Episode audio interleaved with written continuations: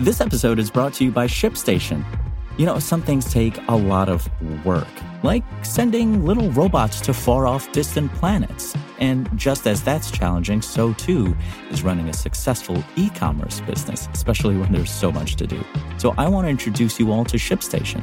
Now, I love using ShipStation because of its easy to use dashboard, which makes managing orders and printing labels a breeze and super smooth. Oh, and the customer service is just out of this world. It's exactly what you need to help grow your business. Sign up for your free 60-day trial at shipstation.com slash technews. That's shipstation.com slash technews. This is Engadget. Here's what's happening in the world of technology.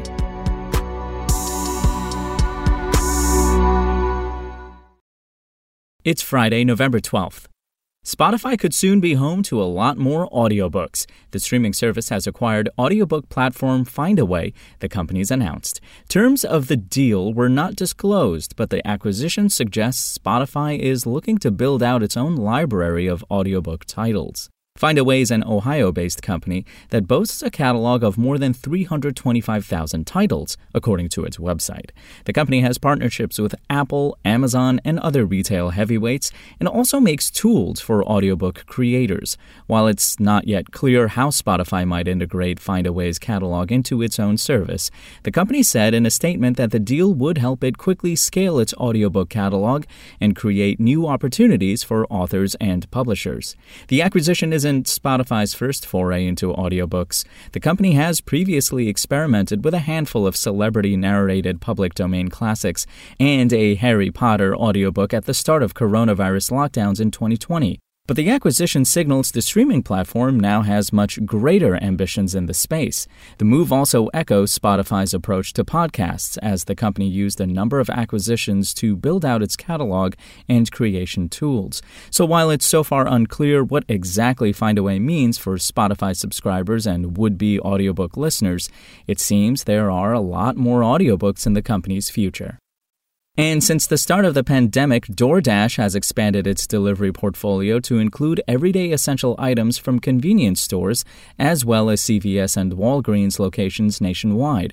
On Thursday, the company announced that it's adding on demand deliveries from Dollar General. Starting today, you can order household items, including snacks and cleaning supplies, from more than 9,000 Dollar General locations across the U.S.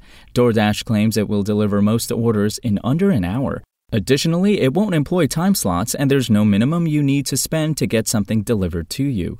Compared to a CVS or Walgreens, Dollar General is more of an unusual partner for DoorDash. The chain has built its reputation on affordable prices. Adding a delivery fee to a purchase from one of its stores feels counterintuitive. It has also built stores in places that don't have nearby access to supermarkets and Walmarts.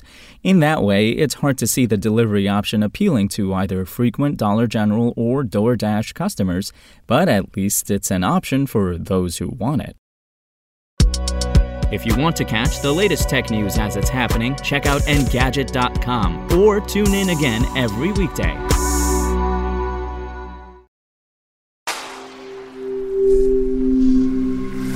Spoken Layer. Want to learn how you can make smarter decisions with your money? Well, I've got the podcast for you. I'm Sean Pyles, and I host NerdWallet's Smart Money Podcast. Our show features our team of nerds, personal finance experts in credit cards, banking, investing, and more.